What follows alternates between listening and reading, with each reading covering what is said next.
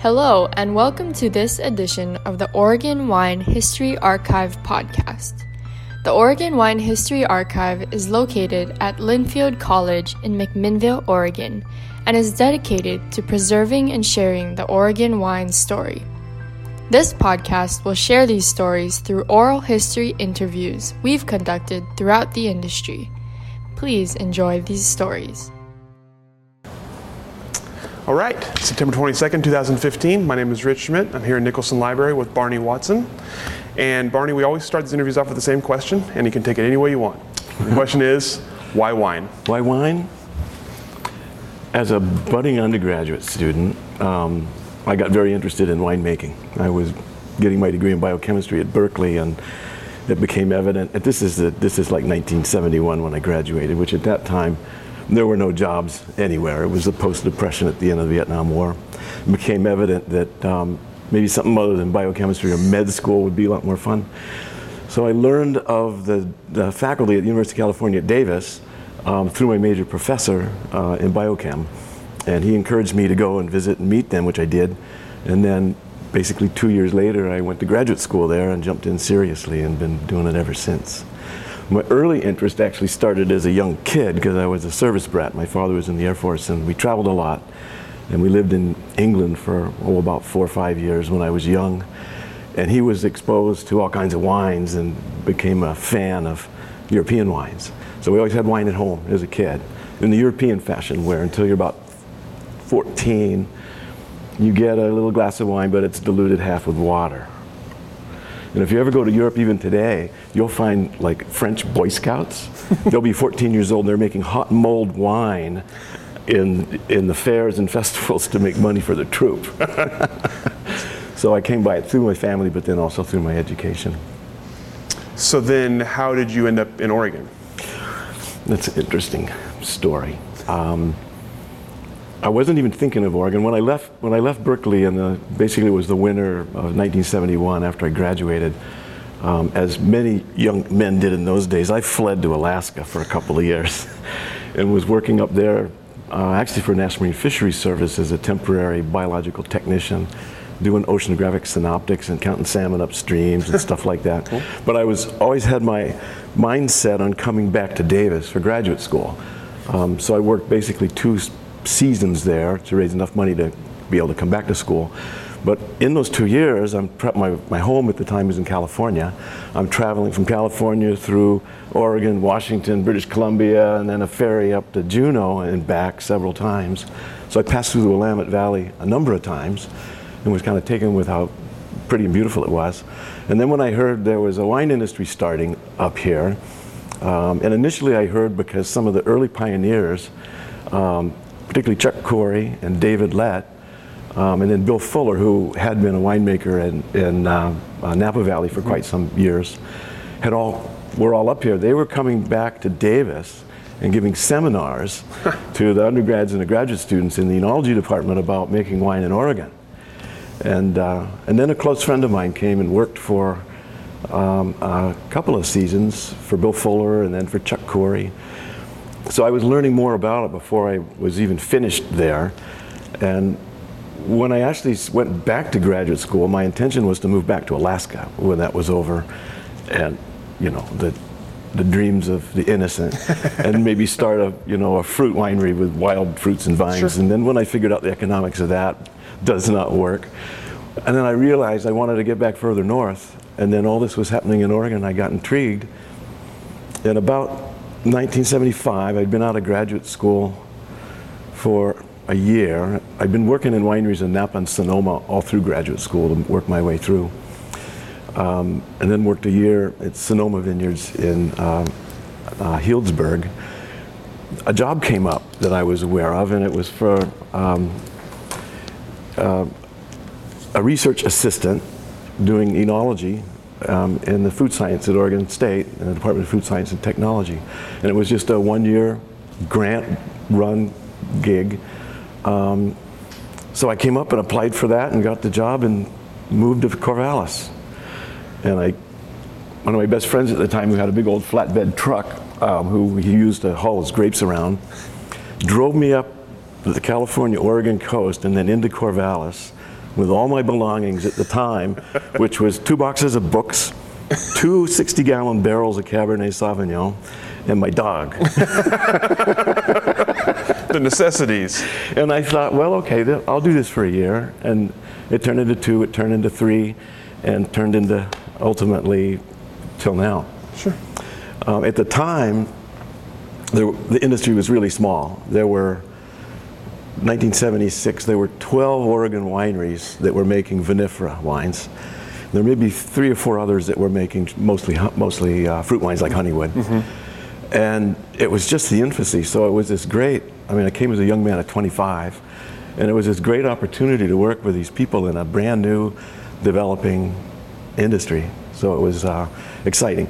Now, the university had no money to pay for this. And so the industry, which mostly was composed of people from other careers that switched into winemaking, uh, two of those guys, Bill Blosser, who worked for Bonneville Power at the time, and Don Byard, who worked for the Oregon Department of Transportation, they knew how to write grants because they were doing it all the time for their jobs. Sure. So they wrote grants for the Oregon wine industry um, and got it from the federal government. At the time, it was called the Pacific Northwest Economic Regional Development Funds. And they got enough to hire uh, me to start off um, with an incredible salary of $12,000 a year at the time. but they did this. It was a one year, then they got it for another, then they got it for a third. Um, the industry was growing rapidly, and they didn't really have they didn't really have technical support. I mean, basically for the wineries, I was it, and they didn't. There was really no monies from the university were really put into it at the time until the tax was formed, which was in 1984, and the industry had gotten big enough, and Sure. since then their participation and funding, all that has grown dramatically. But so long circuitous answer, but that's how I got here. So how do you, when the job was originally created, was it created by Oregon State, or did the wine industry have an influence in? No, the, the wine industry got the grant. They were first the wine industry, which was very small. In those, in Sure. those days, they all fit in somebody's living room. Sure. And they went to the university and said, "We need some technical support. We want you to help, you know, fund a position or something to provide us with, you know, workshops and, um, you know, technical training and that type of thing." And they said, "Well, we don't have anything." Um, so they wrote these grants, and then the industry took that back to the university and said, "Here."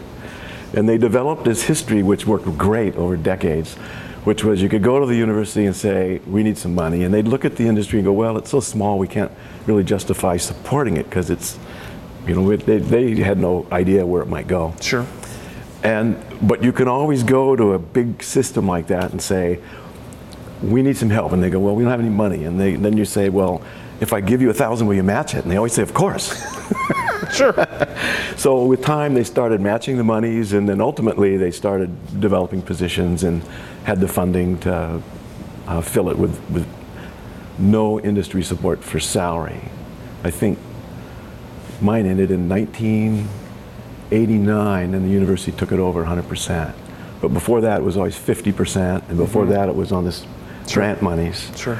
So the industry really did it themselves with the university's help.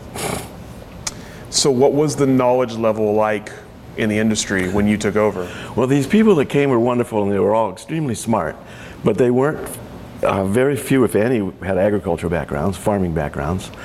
Um, the only person in the state at the time I came that had any training in enology was Bill Fuller. He had a master's in enology from UC Davis. So, and I was the only one the state in the position that I was in to have that stuff. So they were hungry for information because they were all on a big learning curve. Literally, I mean, no one knew that the industry would succeed, even the people that were doing it. Sure. They, they hoped it would and they thought it might, but it was so early, they, there was no proof of that really yet. So people didn't know the best varieties, although they figured that out fairly quickly. They didn't know where to plant them. They didn't know the right clones. They didn't, uh, they, few knew anything about wine microbiology or basic wine chemistry. So that was really how I got involved. And it actually was a wonderful opportunity for me. I, I love the fact that it all happened and turned out the way it did because I got to work with all these folks, with Dave Lett and uh, Myron Redford and the Blossers and just Ron Vuylsteke, all these folks in a very personal, one-on-one basis constantly.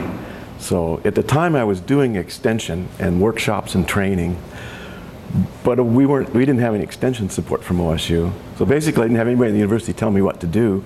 So I worked for the wine industry. Sure. and it really just developed that way until um, eventually it got big enough that my position became permanent and uh, was all on soft money until 1989. And then I got tenured and got official extension and was then uh, enology extension specialist and then a senior instructor in enology. But there was that whole what, 13 years before that happened. I was just working year to year on soft funds. Um, but there was another reason I didn't say that I came to Oregon. I always wanted to start my own winery. And um, I thought I would do that fairly quickly. So I thought, well, okay, I'll have a university job. I'll have, I'll be able to support starting something small. Um, it took longer than I thought. But in 1985, my wife and I and another couple in Corvallis started Tyee Wine Cellars. And it was just a part-time, half-time kind Mm-hmm. of thing. It was just, we never made more than about 2,000 cases a year. It was kind of a small two-family winery. Sure. But then it became this thing where, and, and all the old timers will tell you the same thing. You want to start a winery in Oregon in the old days, don't quit your day job. Sure. And so it, it all, it all progressed. And so in those early days, it was really, it was that need of the industry that were here, wanting and just starving for more technical help and troubleshooting winery problems. So it became just a real fast learning curve and was, uh, it was an exciting and fun period of time. It's very energizing. So the industry industry clearly wanted you, and you were hired for a specific purpose. What was the response like for to you? Were they were suggestions you made? Were they listened to? Were they acted upon? Oh yeah. I mean, basically, I was like one-on-one um, consultant and extension person for most of all the early people that were here.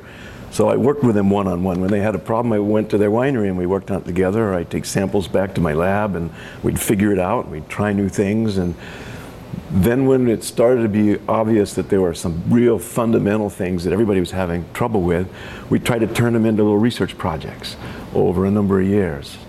Um, and the industry was galvanized behind that type of information. So one of the big things that wasn't just me, it was a bunch of us at OSU in horticulture and, and myself and a couple others in food science. There was real thirst about, okay, we know some of the right varieties, but what about the clones? So they had no idea what Pinot Noir clones, they're- these are just selections of, of different uh, characteristics of the Pinot Noir plant. Sure. And it turns out in Burgundy, there's over 300 different ones. So, and the first ones that came here just came from a few that were in the UC Davis collection. No one knew if they would be the right ones. It turns out Right. a couple were, um, and some others weren't. But then it became uh, the industry people themselves, particularly Dave Adelsheim and others, and Dave Lett, became friends with the Burgundians. Um, and they were able to arrange for the Burgundians to allow their plant material of different Pinot Noir clones to come into Oregon. They wouldn't give any of it to California.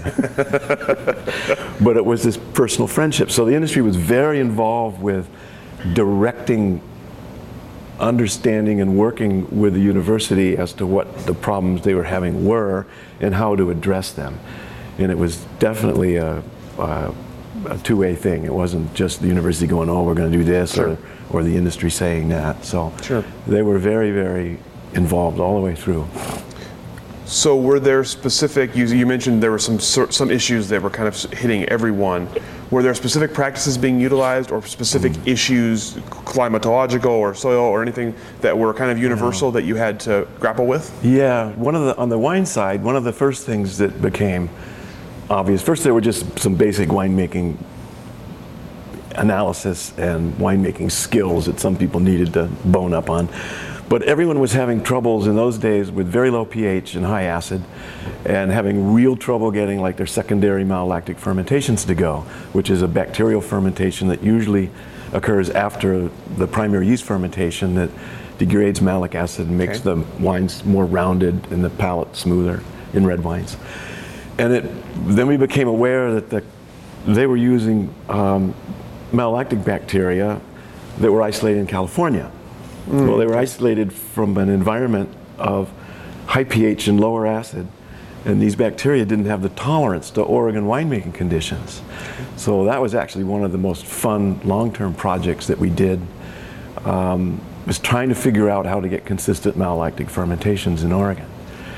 And it turns out people like Dave Lett and Dick Erath, those two in particular, um, over a number of years, were finally getting some consistent bacterial fermentations in their wineries some of the time um, in wines that were not inoculated with pure culture.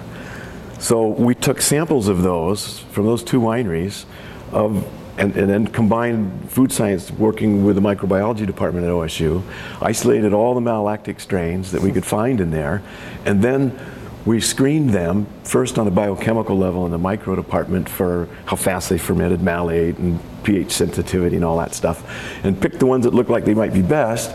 And then I made replicated wine samples for quite a few years um, until we picked the right ones. And during that time, once we got the ones that we thought were working best, I was growing up those cultures of the bacteria that came from Erath and Eyrie um, for the use of the industry. so they were getting those cultures from me in the fall so they could get the fermentations going. and eventually, then a commercial company picked them up and started producing them. Um, so it was this, I don't know, you know, it was just, just this whole connection. So there were some basic issues like that. And climate was another, only because, you know, they didn't really know the, viticult- the, the right viticulture practices for the climate that was here. Sure. And and they didn't necessarily know the right places to plant. Although that being said, there were some really smart people, and, and Dave Lett um, and Chuck Coury, who you may or may not have heard much oh, about. Yeah. He was a very contentious character, but he was really smart. He had done his degree at UC Davis based on climatology or phenology of different mm-hmm. wine grapes. And he had studied the climate of Oregon and other places um, in Europe, uh, in Burgundy, and, uh, and he uh, realized that much of the climate in terms of heat units and the, and the growing cycle were quite similar here. So these guys were really fast learners once they got onto something. It was really quick and dynamic. Um, and then over that first 15 years or so, they dialed it all in. What varieties, where to plant them, what slopes, uh, what soil types, uh, what yields, um, thinning, trellis management. And the whole time we're working with them sure. in the Hort department and in food science and in micro uh, with these trials both at the university, but most of the trials were, were we helped them with their industry trials is what most of it was. All the original clonal material was at different vineyards. And so that was before the university even had a place to put them or do anything with them. And so it was, uh, it was a unique period of time. It was cool. so you've, you've mentioned uh, all the many of the Oregon, Oregon wine pioneers, the Erath and, and Adelsheim and Lett, and you have a pretty unique perspective on them because you you worked with all of them individually, work with them in groups, and you you. So, give me some of your impressions of them from er, early on to now. I mean, you know, you've been you've had 40 year relationships with some of these people, so. Well, they're just a remarkable group of people. I think that's what made my whole experience coming to Oregon and doing this so worthwhile was just to have the opportunity to be involved with the growth. I grew up as they grew up. I was 25 when I came. Sure. Few were more than eight or 10 years older than I was. Um, so basically, it was an extended family, contentious at times. Dave Lett used to say, getting a group of Oregon wine, they call themselves Oregon wine growers mm-hmm. early on. And the reason was they're trying to grow grapes for wine rather than grow grapes to sell or just make wines from grapes they buy. Gotcha. So, but Dave used to say that getting a group of Oregon wine growers in a room together to make a decision was like putting a dozen tomcats in a gunny sack. and so there was a lot of give and take. There was a lot of uh, a lot of ideas. There was a lot of innovative thinking, um, and it just snowballed into a, a, wonderful development of a really cool industry. And the, and the, thing that I like the most now, um, being at my age, and, and most of those folks, um, most of the early pioneers, not very many are involved in day-to-day production stuff anymore. I'm not sure anybody is, but many of their family and their children are, and there's all this influx of incredible young people now that have infused the whole growth of the industry with all this new energy, and that to me is just really, really wonderful. So it's it had a character, and I think you probably heard this from other people too, from the beginning of. Um, I mean, a very special character. People helped each other, and in, in the early days, nobody, most people didn't that I knew, like from California or anywhere else, didn't know where Oregon was actually. and you had to tell them, oh, it's between here and Washington. That's right. That's right. And so from Oregon really didn't mean anything to anybody. They went, what? So it was a really tough sell to, to get the industry started in the marketplace, other than locally. Mm-hmm. And that spawned a whole philosophy and a feeling of community amongst everyone that was here because everybody's in the same boat. So the feeling was everybody wants everybody else to make good wine because if somebody else here is making bad wine and trying to sell it Sure. in Chicago, then they're going to think all the wine from here is bad. They're not going to buy anymore. Sure. So that was a real unique atmosphere, which I'm sure must have existed in California in the early days. Um, but by the time I went to graduate school there, there were little remnants of it left, but it was mostly, you know, all for one, one for all, and everybody for themselves. and that wasn't the case here. And, and I think that set the stage for the character the industry has now, because it's still a lot, it's still pretty much like that. All the way through. I mean, somebody will give you, you need some help, you just go to your neighbor, or if they can't help you or don't have the equipment you want, they'll tell you who does, and people share and they support each other. And that has always been a unique, uh, and maybe it's not un, uh, uh, unique character to lots of things, but it is in the wine business because it can be so cutthroat. Sure. Yeah, and that never really was like that here, with a with a few unmentionable, notable exceptions. Well, nothing's perfect, right? Um, so, as you as you look back, you have to have a pretty good sense of pride in the role that you played. I would I would imagine because you played a big role in getting these people what they needed. Well, I'm real proud of what I was able to have the opportunity to do, and and really just enjoy the whole relationship of years and years of basically growing up with the industry and working with them. And yeah, for me, it's a sense of uh, I'm really lucky, really, because you know, at the age of 25 coming to Oregon, I had no idea what I wanted to do, really. I mean, I knew I was going to come here and try and see what was going on. And it turned into uh, a pretty just wonderful thing. And then years and years of just teaching, both at OSU and then the last uh, nine years that I taught was at Chemeketa and, and helped develop their, their two-year winemaking degree program.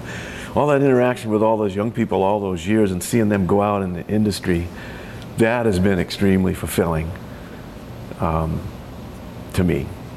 That feels like I did something worthwhile. And and I don't know how great an impact it really was, other than I think I was able to help guide a lot of people individually over time that hopefully found what they wanted to do a little quicker. and so if that's so, then that's great. So speaking of Chemeketa, take us through how you how that started for you, how you got involved in that. I worked at OSU in the food science department um, from 76 until the spring of 2004. So 28 years. As I used to say, 28 years with no parole. and at that time, things had been changing at OSU in the sense that, uh, you know, in the early days, there was a small group of us that worked on wine and wine grapes.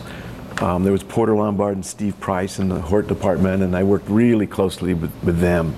And Mina McDaniel, who was a sensory person in food science, and, and Dave Heatherbell, who was at, in food science for about six or seven years before he went back to New Zealand. And we were a really cohesive group, and the industry was a lot smaller. And so it made all the interactions in a way more powerful because it was just, it was small. Mm-hmm. And we used to have our annual, you know, research meetings with the industry people, and pretty much the whole industry would be there, and we'd all be there, and there'd be, you know, 40 people in the room. and it made it in a way easier to do a lot more of that one-on-one relationship kind of thing. Mm-hmm. As it grew, and I'm not knocking OSU. This maybe you have to edit later. We'll see, but they came to the table late in terms of how much funding they were putting up towards this. They're doing great now, but there was a period of time where the industry was growing with leaps and bounds, um, and frankly, it was hard. There weren't enough personnel at, at the university or the directors within the mm-hmm. departments to really. They were doing all what they thought needed to be done, but the industry needed a lot more. Let's put it that way. Makes sense. So I was getting a bit frustrated, and Porter retired, and Steve Price left, and I was uh, around this period of time. One of the things the OSU really needed was a teaching experimental winery, which they just kept we kept talking about actually for decades, but it just never happened. They kept saying, "Oh, maybe in a year or two. so Chemeketa came on the scene basically in the early '90s. I think they started in maybe '97, '98. Um, with just with a viticulture, some viticulture classes, and then started adding some winemaking classes, but didn't have a degree in it. Um, but they were starting to provide hands-on, more direct technical training to the industry than the university could. The university had not put up enough extension support at that time to be able to do what the community college was doing. So the industry turned to the community college, and the community colleges are great in a sense they can turn on a dime. Mm-hmm. The college, the university takes a long time. Mm-hmm. It does great things in the long run, but it can take a long time to get through. You know, it's just a bigger organization, and mm-hmm. it has it's just harder to make quick changes. But Chemeketa really jumped into it, and largely because of a few key people that were there. Um, there were people who were interested in the industry, and and uh, Lowell Ford in particular who I think he was a dean of students there for some time, but he had uh, planted grapes and was starting to get involved in the industry, and now he and his son um, have the little winery, uh, oh, um, Illahe? Illahe. Mm-hmm. Yeah. And anyway, Lowell was real instrumental in working with the industry, coming in to get the, the community college to start putting resources towards helping out both in viticulture and in winemaking which they did really quickly. Um, and in those early formative years, I and many others were brought in as basically just kind of industry or other kind of advisors to the development of the program. So I'd been kind of on the periphery of watching what was going on for some time.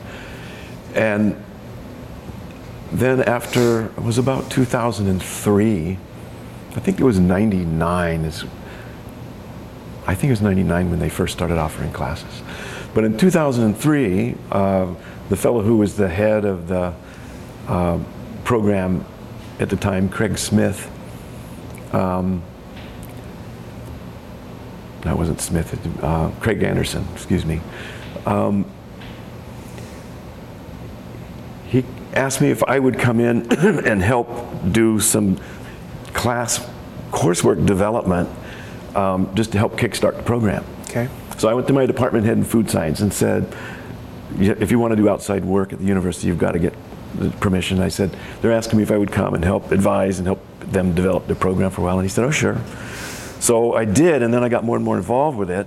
And then I realized that I was getting to the point where after 28 years, I had been doing extension, teaching, and research. And and running my own winery for at least 20 of those years. And I had gone to the point where I had really looked, was enjoying the most doing the teaching. The university wasn't supporting the extension to the degree that most of us in the industry thought was necessary. And I realized this is a neat opportunity to continue on and do something else. So by 2000 and end of 2003, they offered me the job to come on board as the enology instructor. And I went, this sounds like a good deal. so I left OSU and started with Chemeketa in 2004 and uh, worked with them for nine years and just finished the spring of 2002. So now I'm trying to figure out what I want to do when I grow up again. So we've previously talked to Al McDonald. Oh, good. Um, and so we're he and I worked together. Yeah, really, was, really close. Just going to ask, what was the what was that working relationship like? Well, it was wonderful. But Al and I, we knew each other way, way back, he was involved, very involved in the old days uh, with everything that went on at OSU and the advisory committees, and, and his wife Joni Witherspoon at the time, and and Betty O'Brien was all in this mix. I mean, all these folks. We go back, you know, a third of a century basically. so, and Al was a professional vineyard manager and had his own business, and so I'd been in academia for a long time, but I also was a commercial winemaker and a business person and had my own uh, business with my wife and another couple. So when we teamed up together at Chemeketa, it was really awesome because we were all on the same page. Um, it wasn't just academia. It was it was how do you teach people to pro- professionally succeed in a vineyard or a winery, and so that became great fun. And we had a great working relationship through that that whole period of time. And and uh, that, was a real fortunate, wonderful thing too, because sometimes you never really know what's going to happen. so I think I was lucky to have those folks to work with. Seems like you make a lot of your own luck. Seems like you've had a pretty pretty good run of that. It's that's still luck, but you gotta yeah well. Yeah, I think I was in the right place at the right time, but I had no idea at the time. Let's put it that way. so when you're teaching uh, at Chemeketa, for or, Oregon State, what is it you, if, if nothing else, what do you want to impart to your students? What do you want them to take away from a enology class?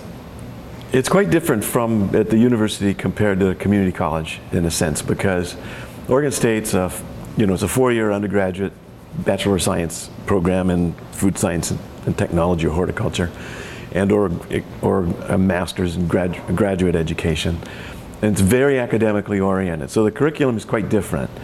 Um, in food science at OSU, it's a food science department, and basically you can get a, essentially you can elect to do um, a focus on enology, but your degree is still food science and technology, and you have to take the basic courses that are certified by the national prog- the national uh, programs mm-hmm. that set standards for those degrees.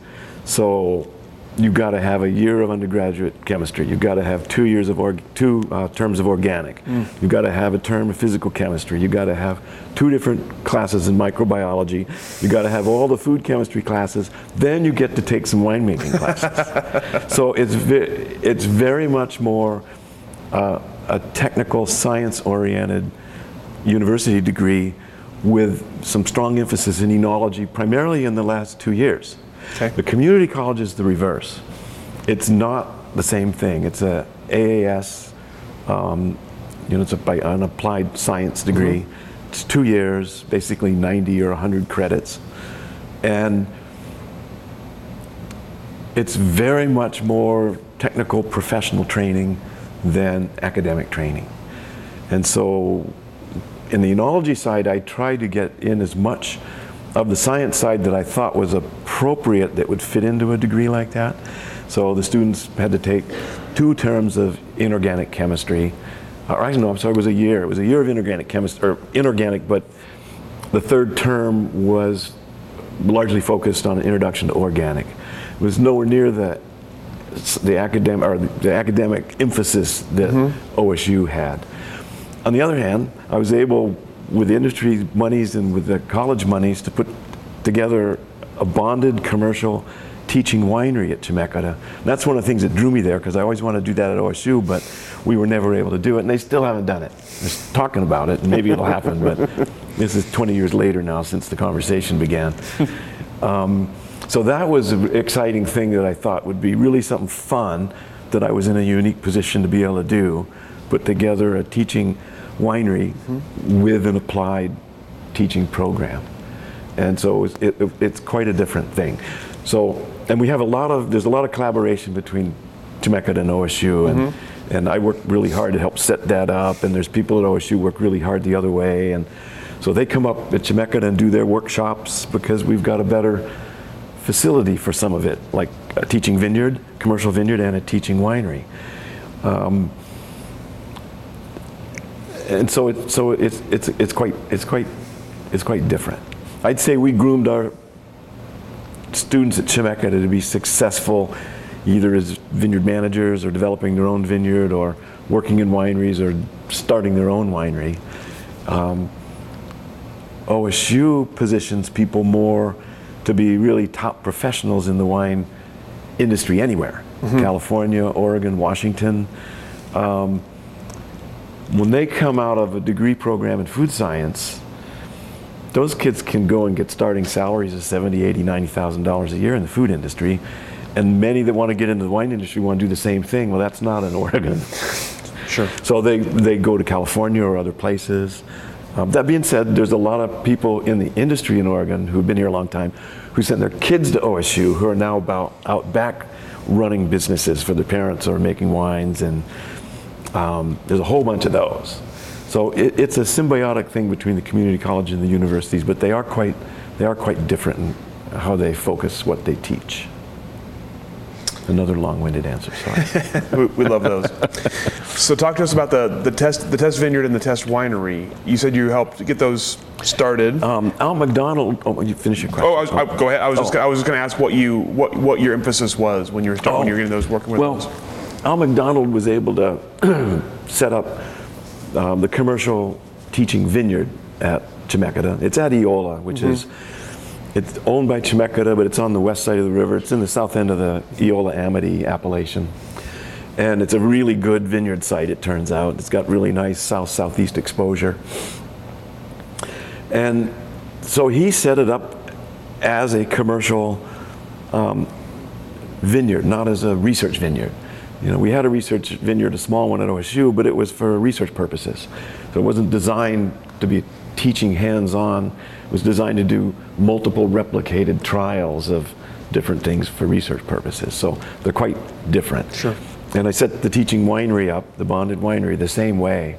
So it was basically the equivalent of a small Oregon winery um, to teach people how to do all the hands-on with wine processing and all the cellar operations and everything from understanding wine grape maturity, how and when to harvest, how to process, all the way through to bottling, and just very hands-on in the cellar. Um, and then we modeled the whole teaching program, both with the vineyard management classes and the winemaking classes, around that. Um, so, you know, that vineyard, the fruit's all sold commercially, and the wines are all available for sale that are made by the students to sell commercially. So it's uh, it's a cool, unique thing. So, from your position working at Oregon State and working at Chemeketa, um, I'd love to hear your opinion on some maybe some unsung heroes in the Oregon wine industry who maybe the uh, a a casual wine fan wouldn't necessarily know about, but who were integral to the growth of the industry. Well, all the major players at OSU certainly were. I mean, Porter Lombard and Steve Price. Steve is still in the industry, but he works privately. Um, there were numerous faculty persons in both departments. There were other people that, that did other associated extension things with soil scientists and you know, right now at OSU, they're all well known and it's very well developed. There's a very unique faculty there, both in horticulture and food science, but also in Ag Research Services, which is the USDA. And they do just an amazing amount of research and development with the industry. But the industry people all know who they are and work with them really closely. Um, so there's, I don't think that, I think in the old days there were unsung heroes because the people that really hit the press were really the people in the front lines, like the people selling wine. So in the, in the very old days, people didn't know who the grape growers were, but they knew who the winemakers were. Because as you know, winemakers talk a lot, too much, and grape growers don't. but they have to because they out there marketing and they're selling stuff. Um, I don't know, there's too many unsung heroes. Have you had other people comment on who they might be, some might Oh, be? goodness gracious. Well, pretty sure your name came up at one point as an unsung hero in the industry, but we've had we we usually hear, you know, scientists, grape growers, the, like you said, the non-winemakers, the ones kind of behind the scenes. Yeah. But uh, we're always curious to hear what people inside the industry thought, especially who were there with the growth of the industry, what they thought of uh, uh, the people who got publicity versus the people who didn't. Yeah, I don't know. I pretty much knew everybody in the industry, so there weren't any real unsung heroes in the old days. Now it's grown so fast and so quick. I can barely keep up with the new faces. And, and now I don't have as much contact with it anymore. I still go to the, the uh, annual, um, you know, Oregon Wine Symposia and stuff. And I rarely sit through a talk though. I'm mostly out in the hallways talking with old students and old people and people like Dick Erath and others. And we're all just, you know, going to tell stories until as long as we can recognize who each other are. So, so speaking of your old students, um, curious to know if any of your any of your no- notable former students of yours that you're particularly fond of, or have gone on to particular uh, industry fame or you know notoriety. Oh, there's so many.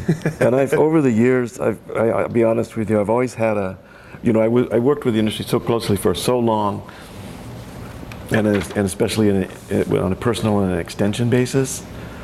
I developed a habit a long time ago of not talking to other people in the industry about other people in the industry. Because it always would come back to you. it's a small world. It's a small world. Uh, I just say there's so many. There's I don't know how many uh, new wineries there are from people who went through the OSU program and through Chemeketa, but it's a significant part of the industry now. It's a it, there's just so many, and in these days, you know, a lot of them aren't brick and mortar. It's very very expensive to start a winery now. You know, we did it in the old days by working full time at our full time jobs and doing it on the side real slowly. Um, but today, uh, many people, unless they have industry connections or were family who took over their family businesses, um, they have to find new innovative ways. So there's all there's lots of labels and there's all these people that have these different ways of custom crush or alternating proprietorships. Um, who develop a label and a wine and market it, but they don't have a facade. It's being they may make it somewhere or they may have somebody else make it for them, but they develop a business. And then as they grow and get bigger and eventually make some money, then they can afford to develop their own facility. And there's just a whole lot of those around. So I didn't throw out any names to you, but Fair enough. because if I did, I'd leave somebody out. And then I'd get a phone call. So shifting gears a little bit, um, I'm curious m- about m- your winemaking background as well, since you've been you've since you've had your own winery for since, since the 80s. Uh, I'm curious what your thoughts are on what what do you believe makes great wine? Well, first you got to have, um, first you have to be a little bit crazy to go into the business. You got to have a lot of drive, and you have to be willing to fail, and not be fearful of that. And you have to get as much training and experience and knowledge as you can. Um, I became aware of that when I was young, and when I was in graduate school at Davis and thinking of going into the wine industry, or I was at the time, but I was working. I mean, I'm t- I mean, in graduate school, I'm taking a real highfalutin, high-level science thing at Davis, but I knew that that's not where I was going to learn the hands-on. So I purposely, um, I worked my way through graduate school, working in the cellars, and I wanted to start at the bottom. I worked as cellar assistants, assistant winemakers. I worked in quality control labs, and I wanted to know everything from the bottom up. And that's how I always advise my students: is don't be afraid to go out and get in there at the bottom level and learn everything. Don't just jump in at some place up at the top and then start telling other people what to do when you haven't done it. Mm-hmm. And and I think that was always my philosophy, and it did me well. And I think most of the students that I knew who were most successful in the industry learned that way. Um, you know, I st- so that's how I started with this whole thing. And one of the when I started, we we started our own business in '85. I had already been in Oregon for six years by that point, and working real closely with a small group of people that were here. And one of my favorite things I remember was Myron Redford, who I worked with a lot in the old days. He had no background in science whatsoever, but an incredibly smart person.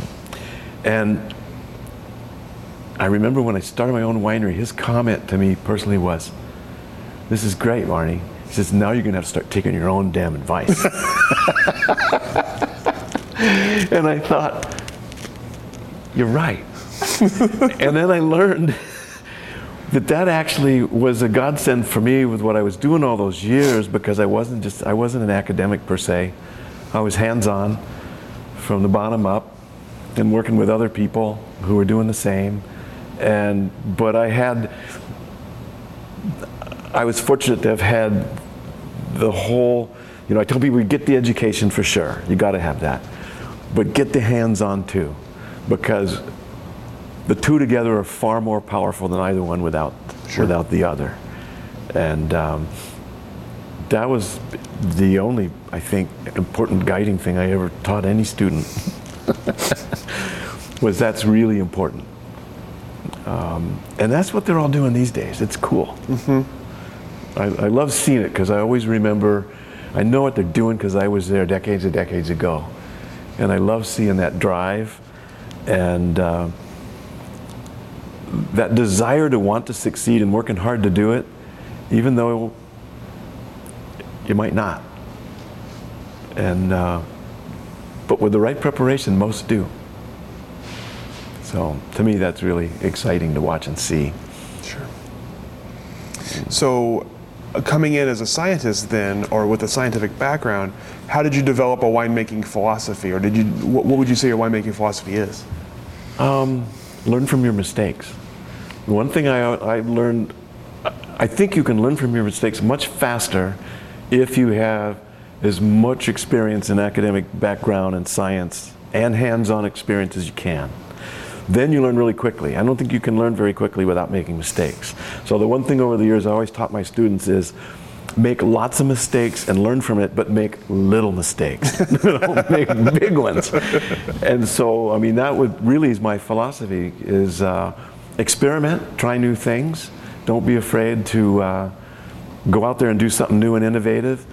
But be aware of what you're doing. Be aware that you may want to. Don't be. Don't go into something with the idea that I'm going to do it this way no matter what. Um, go into it and take cues from it as it plays out, and make changes as you go. So the other one is never do the same thing twice. you know. So I think that's that's the whole thing. For me personally, getting into winemaking, I love the science. But I remember I was originally, backing up about, I was originally started college as a chemistry major at Berkeley, which is total nerd science oriented, I mean, stuff. And this is in the late 60s. Vietnam War is going on. The riots, we had a riot every quarter I was at Berkeley, except for one. that always happened the week before finals, so there was a reason. There was anyway, so, and the school, I mean, the students, I'm diverting a little bit, but I'm going to come back totally on task. fine. The students, um, you know, it was a tremendous thing to see the involvement of young people in those days with what was going on in the world. And I'm stuck in this really rigid science program, four-year program in which there were literally two or three electives in four years. And when all hell's breaking loose on campus, chemistry department never let us out of lab or lectures. Tear gas is seeping through the windows. It's just like, so at the end of my second year, I went into my chemistry advisor and I said, I, I decided I wanted to get a liberal education. I'm in college. I don't want just a science degree. I want to continue in the sciences. I love it, but I want to learn more. Um, and I had figured out, I just said, I want to take this next term off, and I had a list of classes I wanted to take. I want to take political science, I wanted to take anthropology, I wanted to take a sociology class, and blah, blah, blah. And he looked at me and he just was totally unimpressed. and he just said, You can't do that. I said, Why not? And he said, Well, you'll miss this chemistry class in this sequence, this calculus class this, and this physics class, blah, blah, blah, blah. And I looked at him, I said, What can I do? And he said, You can change your major. And I just looked at him, pissed off, and I just said, Thanks, I just did. And I walked out. and for the next year, I just took whatever I wanted. I kept taking the sciences, but I took, I got a liberal education accidentally. and then I'm, I'm, ready to graduate. I went, well, I got one year to graduate, and I go, God, I, don't, I don't have anything to graduate in. And then I realized the biochemistry program was a one year intensive biochemistry, nothing but biochemistry for three terms. And I had all the electives and everything all done because I'd done all that chemistry and calculus and physics and all that stuff. And it was applied and it was about life sciences. And I loved that. And then I got interested in wine as I'm doing biochemistry. And then I thought, and then all of a sudden, chemistry became fun because I realized here's something fun I can do with it. And so then it became hands on. And so then I got really involved. And that's what drove me into enology and viticulture was this is great. Now I got some tools that I can play with and do something that's really fun. And that's when I went why I went back to graduate school. And that was my attitude with my students all through the years too was okay, I know this sucks doing this stuff at some point, but it won't once you begin to learn what you can do by applying it. And then all of a sudden they become voracious and they want to learn more because there's a goal. You're going to make a wine that tastes better. anyway, I love that. another diversion. Love that. so first of all, I want to ask about Ta- Tai. Is Yeah. that right? How? wh- What's the origin of the name? Well, the origin of the name, um, one thing my, I wanted to start a little winery f- from the get-go when I got here, but it, it took a while. And then I met a really interesting man who was a fisheries biologist uh, who worked um, for Fish and Game, State Wildlife uh, Department. His name is Dave Buchanan. And Dave started coming into my lab in the early years with his homemade wine. and, it was, and it was, he knew it was bad. and so I just started teaching him, helping him make it better. And we became good friends, and we had a, one strong thing in common. We had both lived in Alaska for a couple of years. He'd been up there in Ketchikan, I'd been in Juneau. And uh, we got to know each other better, and then he had some land just south of town. And he had wanted to, he was thinking, oh, dreaming ultimately someday he'd start a commercial winery. But Dave was a real smart and a wonderful person, is. Um, and he's a great farmer, but he's no winemaker. So, but and then he knew that, and then I'm no farmer. But we teamed up together, and so we decided, well, let's just do this, and we started it in an old dairy barn that it was on his property. And when we started looking for a name, we were really drawn uh, with the graphics of uh, the Northwest indigenous Indians, the Tlingit and the Haida in, in the Northwest, in you know basically Canada and Alaska.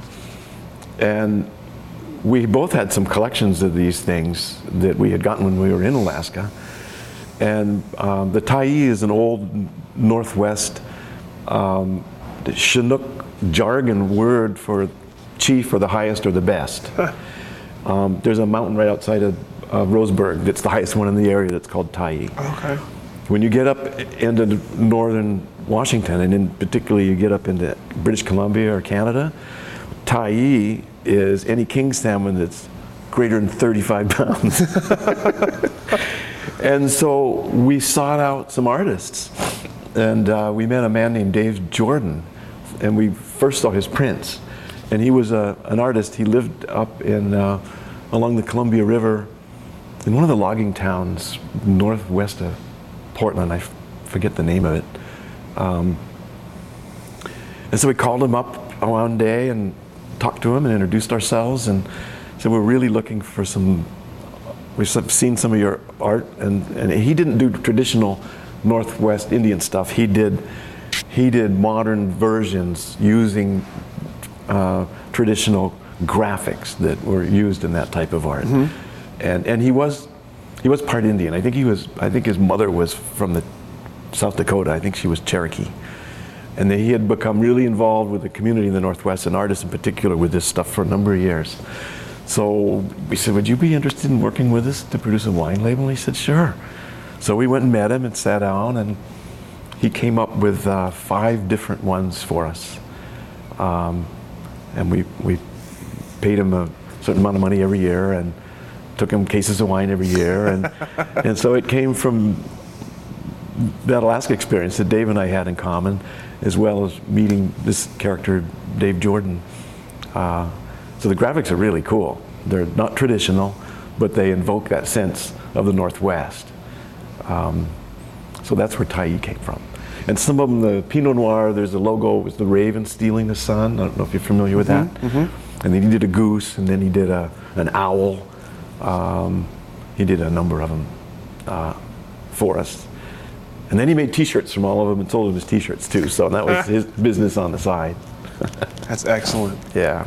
So, what did you want Tyee to be known for then? What did you want your winery to be known for? Well, you know, we were growing like everybody else. We were still, we were on a learning curve with everybody in the early 80s as to what's the best way to make these wines here and are the right grapes in the right place and what's the right style. And it turned out what you had to learn to do and still have to learn to do is you have to understand the lay of your land. You have to understand the vigor with which the grapes grow there. You have to understand how to crop it at the right levels and how to manage the canopies to have the right wind flow and air and sunshine on the fruit at that site. Or if you have a big vineyard with a lot of different multiple areas, you have to change your practices for each one, mm-hmm. like Temperance Hill, for example, which is all over the place. And then you have to learn to tailor make your winemaking to what those grapes offer from that block. You can't go and go, I want to make this style of Pinot Noir. You got to make what you can make that's going to be best with the material that you have. So that was really how it all developed. The winemakers that do the best in Oregon are those that know how to do that. And so we really just wanted to figure out how to make the best wine we could from that fruit at that site. And that's a learning curve. And it took, um, you know, we, we were, Tyee's still in existence, but my wife and I sold our half of the business to our partners back in, when we started in 2004 and they took over completely in 2007. Um, but it took almost a decade to really dial it in. And it took everybody else who was doing it at the time that same amount of time Sure. to do that. And the trick was to dial it in as fast as you can in order to be able to get it so that you're producing a product that be successful in the marketplace. Um, we were so small, we weren't really looking beyond a local niche Oregon market. And uh, Tyee is still Corvallis's main winery. We used to sell 50% of our production just out the door, and I'm sure they still do. Um, and then we sold a small amount in Washington and very little in California. We sold a little bit in London, but not a lot, and um, a little bit back east, but mostly it was just local. And many of the small people who get involved in the industry now, they start off at that level um, because that's where you can. You can still develop a niche market in Oregon. And once you get out of state, it's a whole different ballgame. It's harder. People don't know who you are. And I think that was the biggest problem in the old days. People, they've let go out of state, the Ponzi's, or any of these folks, or Myron. They don't know who you are. And then you're trying to sell them wine, and then they don't know where Oregon is. so it's all about dialing all that in. So, I mean, the success of the Oregon wine industry is really phenomenal of all the things that it takes in a new region that didn't have a, a real history of premium wine ever before. They had wine before, but was mostly pre-prohibition fruit wines and just very local. To be able to do that basically in a generation is really phenomenal. It's really a, I mean, it's world recognized now, and it's something like that is very rare. Um, so that's the philosophy, and we are all just doing the same thing to try to figure out how to do that. So, if it's grown, like you say, from basically nothing to pretty world, always world known within a generation or two, where does it go next? Where do you see the Oregon wine That's just going to keep on going. I always, you have to keep it kind of in perspective in the sense that Oregon is very well known. We're worldwide known now for particularly Pinot Noir, um, but not just Pinot Noir. And that took quite, I mean, that took almost 20 years to get that really firmly established. Um, but we're really small. I mean, I think there's close to 600 wineries now. A little over 600. Yeah, and, and many of them, like I say, are labels or just for products, but not necessarily, you know, modern buildings. And I don't know what percent is sold out of state. It's increasing now with some of the growth of the larger wineries. But I don't think we're more than 3% of the whole uh, U.S. wine production. I think it might be 3%. It, maybe 4 at the most. It's not big. And so the growth potential is huge. And I don't know if it'll ever get really big. And economically, it was always questionable because you can't make the same amount of money growing grapes in Oregon as you can in Washington or California, for example. We can't ripen fruit here very well in most vintages at more than two and a half to three and a half ton per acre. That in California it's six to eight.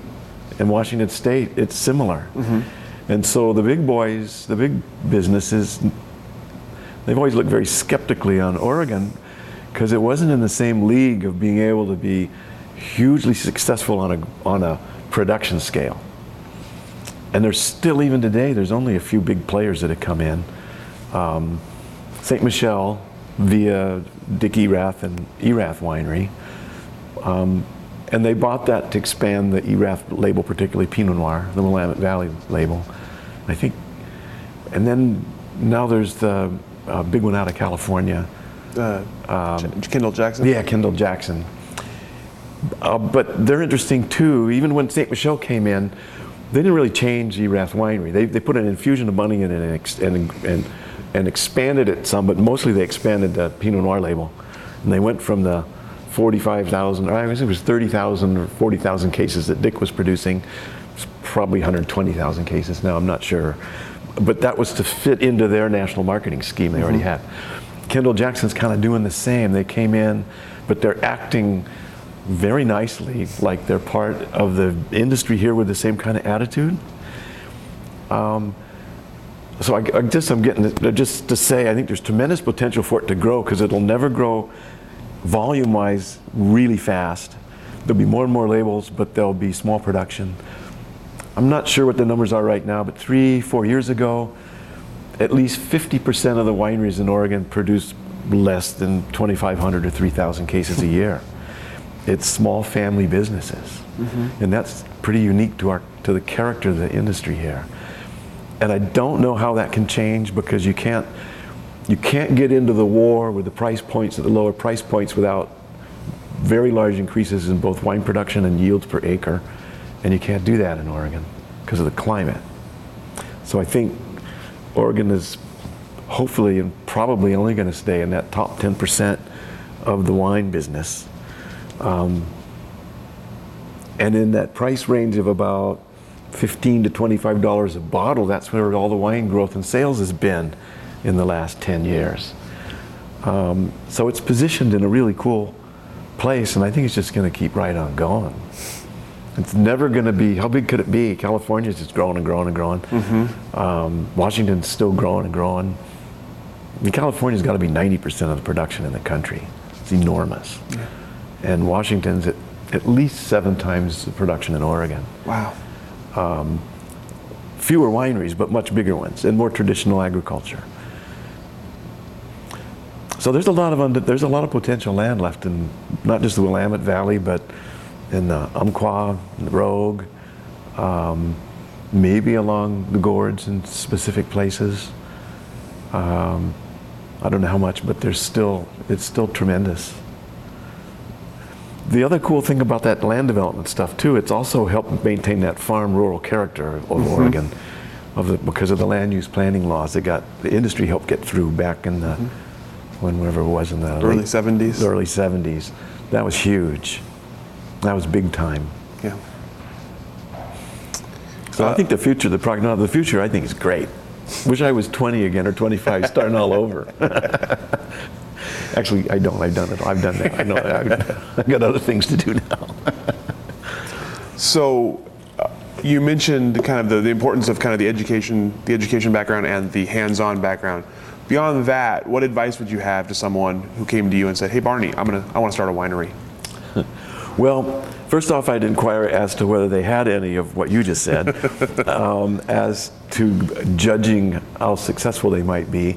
And if they don't have it, I never discourage people, but I encourage them very strongly with, well, the best way to succeed is not only to get the educational background, but hands-on, do them both at the same time if you can. Um, don't just jump in and start some folks come in and they have enough monies from a previous career or job that they can just jump in and start on their own. But most of them that get into the wine business in Oregon are also smart enough to realize they come in and they do apprenticeships with other people. And, or- and Oregon's always been good that way. people have always come in and been able to do apprenticeships with people. Um, and that's a great, that's the way to do it. Uh, but and seriously too, and Al McDonald would say the same thing about growing grapes. It's just like, really, are you that crazy? but if someone is really devoted to it and they're really excited and that's their dream, then you encourage it. If they if they're kind of questionable, going, well, I'm thinking I might this or that, it's sort of like, well, why don't you look into it a little more? Because it, it might be more than you can handle or want to because it takes over your life. It, it, it's all consuming, and it never slows down. It just grows, and grows and grows and grows, and I think that's the that's something a lot of people probably don't realize. It's not like you go out a, either a small or big winery and establish a market. It's not established. You have to keep establishing it over and over again every year, constantly, and then it grows, so it needs more and more of your time. And then as the winery grows, Everything needs more of your time. So you have to know you have to know what you know and not to push it beyond that. And with what you don't know, you have to get people working with you who do. And and you have to be able to pay for it or make it worth their while and you know the smart people have been able to do that or they have kids that grow up in the family that end up taking it over who learn who learned to do it growing up you know the ponzis and the, Sure uh, Susan Sokol Blosser's children, and you know, there's just over a host of really cool folks. What have you noticed from that second generation? How have they differed as the as, Sokol, as Susan Sokol, as Sokol Blosser's kids have taken over, the Ponzi kids in that generation? Have you noticed a tangible difference? Oh yeah. Well, the learning curve in the industry got faster and faster and faster. And with the young people particularly growing up, or young people coming in now and getting the education and, and the hands-on training and getting into it, everything happens much more quickly. Success or failure is much more rapid. And uh, they bring so much energy. Um, I mean, just look at somebody like Jason Lett at, at. Um, he has maintained the philosophy and the wine style that his father established but he's producing incredibly great wines consistently. The credit to that is not only he and his education working with his father, but also what everyone learned all those years about how to get to the point where you can do that. We were all on a learning curve in the old days. It was like, oh, okay, well that didn't work this year. So, and then the, then it's a moving target because the climate's different every year, and so you have to you have to learn how to adapt to the environmental conditions and within the framework of your vineyard and what the grapes have to offer or what you're purchasing and your style of wine and what you've established in the marketplace. Um, and you have to you have to be able to continually learn and grow with it. It's not static. And I think when young people come into the industry, and the younger people when they came in in the beginning here, they all had that. They were voracious. They were um, and that's what younger people have today, too. And that, that drives it, it's the whole driving force. And uh, that part I think is cool. I love it. I love watching it. and sitting on the sidelines and drinking wine and watching it. Speaking of that, did you ever worry that having your life devoted to making wine and researching wine, did you ever worry that you would get tired of wine? Oh, not get tired of wine, no. Um, I didn't. Um, now you're talking about in, ter- in, terms of wine as a food or a, or sensory wise. Either way. Getting tired of the wine business is another story because it's all consuming and and you have to be very careful how you grow up in the wine business and approach that because um, it breaks up families. It, you can die young, and people have mm-hmm. because mm-hmm. it it can consume you. So you have to have an attitude where okay, this is fun. I'm working really hard, but you have to know where the limits of your personal life and your business and your work life are. And you have to have some way of maintaining that integrity, both for your family and, and yourself. And that was a learning curve. Mm-hmm. And then you also have to know when to let go, um, which is what I've been in the process of doing the last few years, of just not completely letting go, but but not pushing beyond what I think I can do. And so I never lost my love for wine. Although as I get older, I've noticed that it's a lot less expensive habit because I drink less. and, and as you should as you get older. and uh, but never the love of wine. Wine is a food. It's part of life. It's part of. Uh, I mean, still eat still today when I when I eat or I love to cook.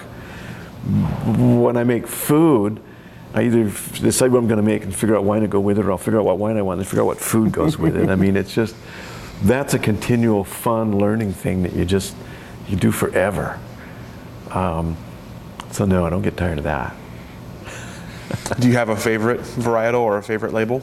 Well, I, I know it's an impossible Noir. question. Pinot Noir. you know, I grew up just liking wines all along, and I never. Um, here's the thing: I, I was involved at certain different levels all through my career. I prefer making wines like Pinot Noir and Pinot Blanc, and those are probably my favorite too. Um, Pinot Gris is great, but Pinot Blanc is actually better. Um, but that's just because of being in Oregon, availability of that fruit, and having done it for so many years. Um, that's what I really like. But when I taught wine, and I taught a lot of sensory wine classes and things over the years as well, and I also did a lot of commercial professional wine judgings for the first couple decades in the business. And I always approached it as I don't look at wines, I learned to not look at wines as do I like it or not. I look at them as to are they true to their type? Do they represent where they come from within my experience of knowing the range of styles of wines that are from there? And and this is odd, but because of my involvement at different levels, when I drink wines, my appreciation for them is learning to better understand where the fruit's from, how it was grown, the viticulture practices, what kind of maturity was it at harvest, how was it handled in the cellar, how did that express the fruit and produce this style of wine. And I try to appreciate wines on more of a, I don't know, holistic basis. So a lot of my appreciation wine isn't like, oh, I like this or I don't like this. it's, it's not strictly hedonistic. There's some I just love to, to, to have, particularly with food, but, but I, look for, I look for different wines all the time. I'm always looking for new things that I can learn more about. So as an example, the last three years my older son's lived in Spain. So we've gone to Spain every year. Spent mm. quite some time. It's really been fun. And I just love Spanish wines. I had experienced some before, but then getting over there, it's just like, this is wonderful. Um, so I learned a whole new, you know, every place I've ever visited, I've always tried to learn more about what's there and experience them for that. So no, I'll never get tired of wine. So now that you're not officially, other than you, you've, so- you've sold your stake with Tyee, you're not Yep. officially teaching anymore. Nope. What is your is your is your relationship with wine basically just down to enjoying it? Um, Yeah, enjoying it, and I do make I, I'm making Pinot Noir every every every couple of years now in my basement, a barrel from grapes from Chemeketa. so I always love doing that. And and then when you get retired, you get on a fixed income. It's not like you can go out and buy a whole lot of expensive wines, but I know how to make them. so and I can get the grapes and make my own. Um, so I love doing that, and I share it with friends and family, and um, yeah. So I'm not, and I, and I still I'm still adjunct faculty at Chemeketa, and and did work the first couple of years after I retired real closely with Jesse Sandrock, who's the woman that we that we hired to take my place, who's really great and really sharp, and just worked with her for the first two years to make sure there wasn't any. She didn't have as much um, professional commercial experience, but she had great she'd done some internships and she had great educational background. So just make sure it was a smooth learning curve for her. So that's been fun. So I stay, I stay attached at a distance, but with her whenever there's problems and things. And, but it was important to back away at, at a certain point because I was offered to even con- continue teaching part time there, and and I did do part time there for like you know, the last four years um, until we had Jesse, and then I just kind of worked hourly, part time to help out for the first two years. Um, But it's real important that younger people take over and you get out of the way. and that is important. So I've enjoyed staying in the loop, uh, at the same time, you know, knowing what's going on, um, but stepping back and letting newer people come in and establish themselves because because I remember what it was like to do that, and Sure. that's what they need to be doing now, not me. So what else do you want to do now? Now that you don't have wine as a uh, Um, I wasn't really sure when I backed out of there. You know, when you retire, it's always, geez, what am I going to do now? Because, I mean, I worked really hard for a long time, and for 20 years of my life, I worked two jobs and, you know, basically spent 40 years and going, oh, okay. And lots of times people quit work and then, and then they just sort of crash and burn because they don't have anything else. And I think, I think with men in particular, it's common that you identify with your work, and so when you quit, it's just like you're sort of lost. Now I had, I had uh, the way it worked out worked great because I transitioned out slowly over years. When I went to Chemeketa, I worked full time, and had just um, pounding it to develop this new program and a teaching winery. And after five years, I backed off to halftime. And actually, Al McDonald did the same. And we actually split a position. So it was one position, and he and I split it and that allowed us to hire a new faculty person. And then when it was, and then basically I was retired now too. He was on, he stayed on half time about a year longer than me. But then we sort of worked our way out and worked new people in and helped them as we went out. And so that was a nice progression. It wasn't like it was cold turkey. It was like, hmm. And then, uh, and then I thought when I, I was finally done with the full-time teaching load and stuff, basically in the spring of 2012. And that's when my older son just graduated from college and he was home and he didn't have a job and he's hanging out. And uh, we've, I've always liked to backpack and hike. And, and he has too, since he was 12, he's been going with me and he's really good. And then I'd been dreaming of hiking some on the Pacific Crest Trail for quite some time, but couldn't do it because I'm working all the time. Sure. So one of the reasons I didn't want to have a teach anymore wasn't that I wanted to quit teaching. I wanted to quit having a schedule because you can't schedule Sure. backcountry hiking really. So right after the end of 2012, and Daniel's home, he's hanging out, he's bored. I said, Daniel, let's go for a week and we'll just hike on the Pacific Crest Trail and see what it's like. And he just looks at me and he said, Nope, we're going to do all of Oregon all at once. Going, oh, okay. so we did. So in 2012, he and I hiked all the way from basically Callahan's, from Ashland to Columbia River holy cow. in um, basically 25 days. Pounded it. It hurt.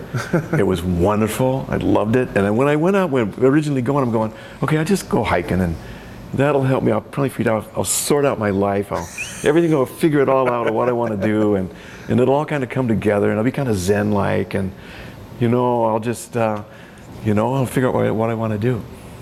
It doesn't happen that way. you get out there and it's like blisters. Where's the water? Where, when do I eat? Where's the food? Where am I going to camp? How far do I got to go tomorrow? And pretty soon, after about three or four or five days, you shed everything else because you're just in the moment. You don't have time to be thinking about the past or the future other than the immediate future and where you're going to go tomorrow. And so after that hike, it was like, wow, maybe I could do more. So that was the summer of 2012. So at the end of this summer, I think I'm done for this year. I've done 925 miles. I've done all the way in Washington, all the way up to Stevens Pass. Wow. And I've done all the way, basically from about Mount Shasta, uh, in Northern California. Wow. So I'm, gonna, I'm trying to hike, section hike the rest of the Pacific Crest Trail. Wow. So I got 35% of it done. First I thought, hell, I'll never make it through Oregon. Then I thought, this is nothing, I'll never. So I'm just, whenever I can, I mean, I'm kind of done for the hiking season for this year, just as of about three, four weeks ago. Um, and I'm already trying to plan where I can go as early as I can in the spring. So I figured that'll occupy my time. I don't have to finish, but I want to try to do as much of it as I can. If I can finish it, great. Uh, but if I ever am going to finish it, I can't wait. I'm in a small percentage demographic of people my age out there. It's not going to get any easier, right? Well, here's the thing. I'm actually in better shape now than when I quit working because of doing it. Sure. So, but if you don't do it, and you just sit around and be sedentary, yeah, it, it might, I'm, I'm just 66, but everything starts to go downhill real quick if you don't maintain it now. So it's all about maintenance. it turns out now you need about 24 hours a day maintenance. and I try to make as much of it hiking as I can. so I highly encourage you to go do a long, long hike when you're young and do it. That does sound nice. That does sound nice. So it's fun. So as you look back now, do you is there a certain moment or experience that stands out as the most memorable in the wine industry? or time or time in, or time in your life? Oh, I think the whole bloody thing. I think coming here, and it was a roller coaster in the early days. Truth to be truthful, I mean, I came just going, oh, well, I'll just go check out Oregon for a year, or two or three, which just then kept going. But then it wasn't at all obvious that there was really a career for me at, at the university through a lot of those early years. So it was kind of an emotional roller coaster. The only grounding all the way through was my involvement with industry and my personal connections with them. That was the grounding. And then and they didn't know where it was going to go for them either, so we were all in the same boat. And they, we, we developed, I think, a pretty incredible um, relationship, and not all personal, but but but uh, professionally through those growth years. Mm-hmm. So I would say it's surviving all that is probably the thing that, and then coming out the other side, going realizing in retrospect, wow, that was a great thing to have had, been lucky enough to have been part of. So I can't think of one thing that was the greatest. I can think of a lot of wonderful moments. Um, I think surviving it and seeing the industry be a success is the memorable, most memorable thing. I don't think there were any great seminal moments. I remember some real low points. Sure. Was there a moment when you when you felt like when you felt like you were you you had arrived or you were you were on your feet, like you were settled? You know, I grew up as a service brat and I was never settled. I never lived anywhere in my life longer than five years until I moved to Corvallis. so for me, once I got to Corvallis and lived there more than five years, I was settled. and I once I saw what was happening, I thought, wow. I think I didn't know if the industry would be as successful as it is, but I suspected that there was a good chance it would be, and thought, wow, this is an opportunity to be part of it. And I think if anything, um, that accidental vision carried me through all those years, as it did the industry people too, the early ones. Um, yeah, I don't know. There was no, no real pivotal, um, immediate thing. Mm-hmm. But I felt part of it as soon as I got here because I was here almost as long as all the other people that were here. There were only a few that were here a lot before that. You know, mm-hmm. Dave Lett probably came and I think he planted grapes in 65 or 67. Um, Bill Fuller probably came up a year or two later. Chuck Coury was just barely here. In the early 70s, I think, is when many of them were really coming. And so we were all kind of immigrants coming to this place. I mean, I think Myron was just coming about the year I started at Amity. Um, so we were all, we were all kind of, um, what the hell do we do now? and work together to do it. So that was that was cool. So I felt part of it from the beginning, because I had the same. In, in, truth, all these people came from different places. Mm-hmm. I, I, mean, they all.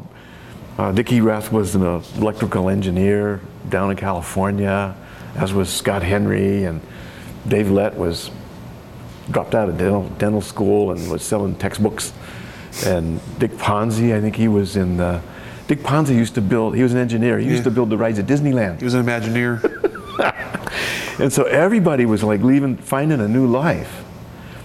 And I was so I was in the perfect mindset with all these people, and I think that's what gelled it all, is because I was too. I was looking for I was looking for what, what, what was going to be next and uh, stumble in and have been able to have been part of that with that great, smart, goofy group of people was really heartwarming.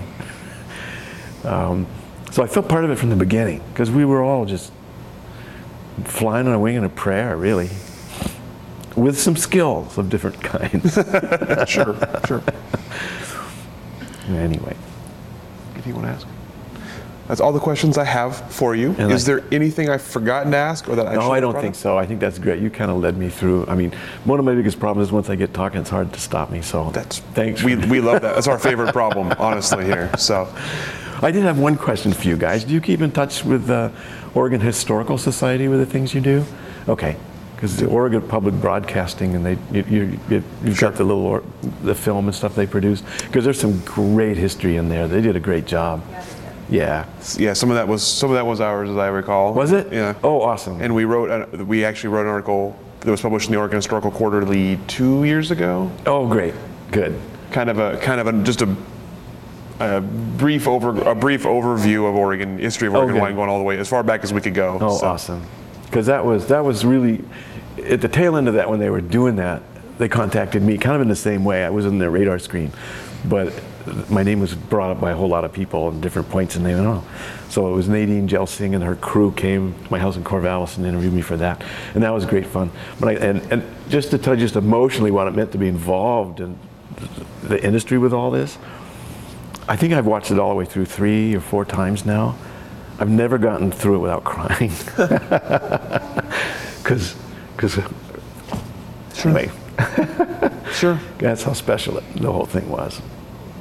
And then being able to see those folks back then and all the pictures and all that stuff, and it was awesome. So what you guys are doing is really awesome too, because you're helping not only preserve that, but I see that you are also gathering all that information from the next generation and generations and putting that, because that's going to be the story in the long run.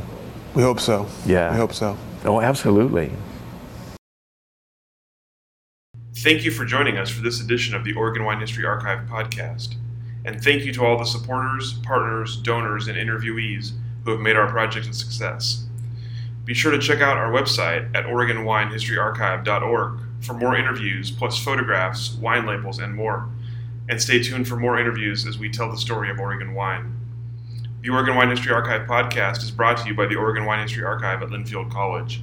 The executive producer is Kiana Anderson. Producers are Rich Schmidt, Rachel Woody, Stephanie Hoffman, and Camille Weber. And a special thanks to all the Linfield Archive students who have contributed to these oral history interviews over the years.